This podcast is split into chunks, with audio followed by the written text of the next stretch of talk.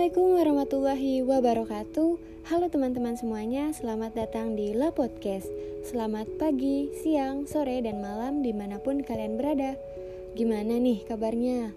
Semoga kita semua selalu dalam keadaan sehat ya. Oh ya, sebelumnya perkenalkan nama aku Syahla Sofesa Fitri Aku dari program studi komunikasi Angkatan 57 in Vocational Studies of IPB University Ngomong-ngomong, gak kerasa ya, kita udah ada di penghujung tahun nih, dan aku sendiri udah sampai di akhir semester 1. Padahal rasanya baru kemarin deh jadi maba, tapi sekarang udah mau masuk semester 2 aja. Jujur aku ngerasa excited banget sih, karena setelah kurang lebih 6 bulan, ternyata aku bisa ngelewatin segala hambatan maupun keluh kesah ketika menjalani perkuliahan online. Kalian semua gimana nih perasaannya selama menjalani perkuliahan atau pembelajaran secara online? Pastinya udah pengen banget dong ya ngerasain kuliah atau sekolah secara offline lagi, kayak dulu. Udah kangen banget pasti sama suasana kelas, kantin, dan aku sendiri pun pengen banget bisa ngerasain yang namanya ngampus secara offline. Ketemu teman baru, ketemu dosen, ngerasain lingkungan baru, dan yang pasti suasana baru. Karena jujur aja nih ya, selama menjalani perkuliahan online, vibes aku ketika mengikuti kelas kuliah ya pastinya masih berbau rebahan di kamar aja gitu, cuma ditemenin sama bantal dan guling. Makanya nggak heran kalau pas ada kelas bawaannya pengen tidur mulu. Ngomongin soal perkuliahan atau pembelajaran secara online, pasti teman-teman punya dong keluh kesah tersendiri ketika menjalaninya. Nah, maka dari itu cocok banget nih, karena di podcast aku kali ini, aku bakal membahas mengenai keluh kesah terkait pembelajaran secara online. Dan di kesempatan sebelumnya, aku sudah mewawancarai kedua teman aku yang merupakan salah satu siswi di SMA Negeri 3 Karawang dan juga salah satu mahasiswi baru di jurusan Pendidikan Tata Boga UNY. Mereka adalah Rosiani dan Hoirunisa. Dari sekian keluh kesah yang mereka rasain, pastinya nggak jauh beda nih sama yang teman-teman rasain, termasuk aku. Kalian ngerasa juga gak sih kalau pembelajaran secara online tuh gak sepenuhnya efektif? Terlebih lagi mungkin teruntuk adik-adik dan kakak-kakak yang sudah duduk di semester akhir dan sebentar lagi akan menempuh kelulusan. Pastinya membutuhkan perjuangan yang lebih keras ketika harus menjalani perkuliahan atau pembelajaran secara online kalian pasti membutuhkan pemahaman materi dan keterampilan yang lebih guna mencapai kelulusan dengan hasil terbaik. Maka dari itu, semangat buat kakak-kakak dan adik-adik yang saat ini sudah duduk di bangku semester akhir dan sebentar lagi akan menempuh kelulusan. Aku yakin kalian pasti bisa mencapai hasil yang terbaik. Dan buat teman-teman yang belum maupun yang sedang UAS, semangat juga ya. Semoga lancar UASnya.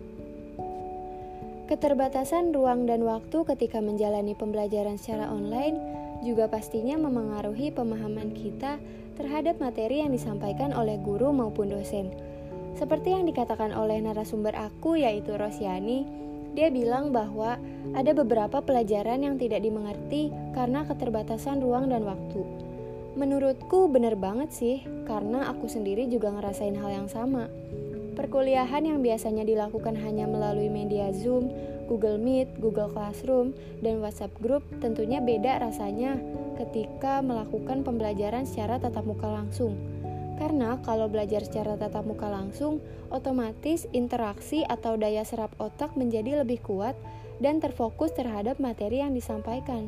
Sedangkan kalau kuliah online biasanya fokus aku aja masih kebagi-bagi, entah itu membantu orang tua, makan, minum, dan lain sebagainya. Belum lagi ada kendala-kendala yang terjadi ketika menggunakan media untuk melakukan pembelajaran secara online. Memang sih fitur-fitur dari media-media tersebut sudah cukup lengkap dan nyaman, tetapi terkadang juga mengalami kendala seperti error, koneksi terputus, atau tiba-tiba di rumah mati listrik, atau device lemot. Hal tersebut tentunya seketika bisa nurunin mood kita ya ketika sedang kuliah atau sekolah online.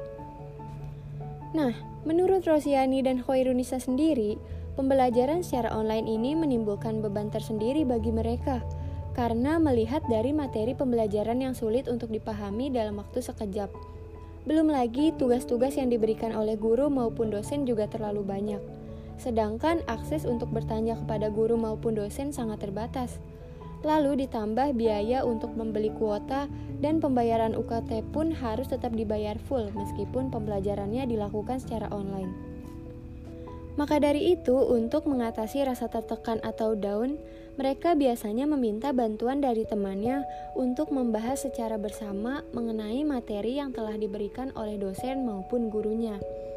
Dan sesekali pergi keluar untuk mencari suasana belajar yang berbeda Ya kayak misalnya pergi ke kafe-kafe gitu kan. Nongkrong-nongkrong berfaedah istilahnya. Karena kan nongkrongnya juga sambil nugas. Tapi yang terpenting harus tetap mematuhi protokol kesehatan ya guys. Jangan lupa.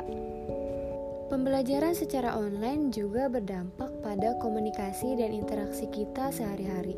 Seperti yang dikatakan oleh Khairunisa komunikasi antara Khairunisa dengan temannya menjadi terbatas karena hanya bisa dilakukan melalui media online.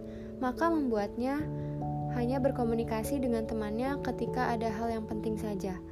Beda rasanya ketika kita berkomunikasi secara langsung. Tentunya kita bisa melihat dan merasakan secara langsung bagaimana respon yang diberikan oleh teman kita setelah kita menyampaikan informasi atau pesan kepadanya.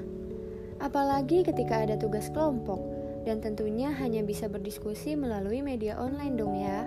Nah, dari kerja kelompok secara online itu biasanya juga justru banyak mengalami hambatan. Kita bisa lihat kan ya, kalau kita kerja kelompok secara langsung aja masih susah gitu buat ngajak teman-teman atau anggota kelompok kita buat ngumpul dan diskusi. Apalagi sekarang yang hanya bisa dilakuin secara online. Biasanya ada yang di rumahnya kondisinya lagi mati lampu lah atau hujan deras lah atau ada yang lagi keperlu ada keperluan keluar rumah dan lain sebagainya. Pokoknya banyak deh hambatan yang dapat menghambat proses terjadinya diskusi atau kerja kelompok secara online tersebut. Selain kerja kelompok secara online, praktikum secara online juga tentu terasa lebih menyulitkan. Hal tersebut sangat terasa oleh Khairunisa yang notabene merupakan mahasiswi dari jurusan pendidikan tata boga. Menurutnya, praktikum secara online tuh lebih banyak mengeluarkan biaya. Berbeda banget sama praktikum yang dilaksanakan secara langsung. Kenapa? Karena kalau biasanya kita melakukan praktikum secara langsung, kita bisa patungan gitu kan sama teman-teman buat keperluan apa saja tuh yang diperlukan untuk praktikum. Sedangkan kalau sekarang kita harus menanggung biaya keperluan praktikum sendiri. Terlebih lagi, ia juga sering merasa bingung karena tidak bisa melihat langsung apa yang dicontohkan oleh dosennya ketika praktikum berjalan. Praktikum yang seharusnya dilakukan di dapur atau lab, namun kini hanya bisa dilaksanakan melalui media Zoom atau Google Meet. Hal tersebut tentunya membuat Khairunisa sering kali mengalami ketertinggalan apabila terjadi kendala seperti misalnya koneksi internet yang terputus. Tapi nih ya, dari sekian pembahasan kita mengenai pembelajaran secara online, bukan cuma kekurangan doang kok yang bisa dilihat, kita juga bisa lihat kelebihannya. Seperti misalnya, kalau kita kuliah online dan di rumah aja, kita nggak perlu capek-capek gitu kan, mandi subuh-subuh, terus datang pagi ke kampus, ketemu temen. Kalau di rumah tuh kita cukup bangun tidur aja terus cuci muka masih bisa mengikuti perkuliahan karena kita cuma cukup diam di depan laptop maupun perangkat lainnya untuk memerhatikan penjelasan dari guru maupun dosen. Selain itu, kita juga bisa kuliah atau sekolah di mana pun kita mau. Misalnya kita lagi ada keperluan mendesak keluar, tapi kita ada jadwal kuliah. Ya gak apa-apa kita ikut aja di luar, jadi kan ada suasana baru juga. Pokoknya yang terpenting, kita harus mau berusaha agar bisa mengikuti perkuliahan atau pembelajaran secara online dengan baik. Buang jauh-jauh segala pikiran negatif yang justru nantinya malah ngeribetin kalian sendiri. Keluar dari zona nyaman itu nggak selamanya dinilai buruk kok guys. Dengan begitu, kita mampu untuk mengembangkan segala potensi atau bakat yang kita miliki. Misalnya nih ya, teruntuk aku yang notabene merupakan anak komunikasi banyak banget tugas dari dosen yang berupa video atau vlog gitu kan.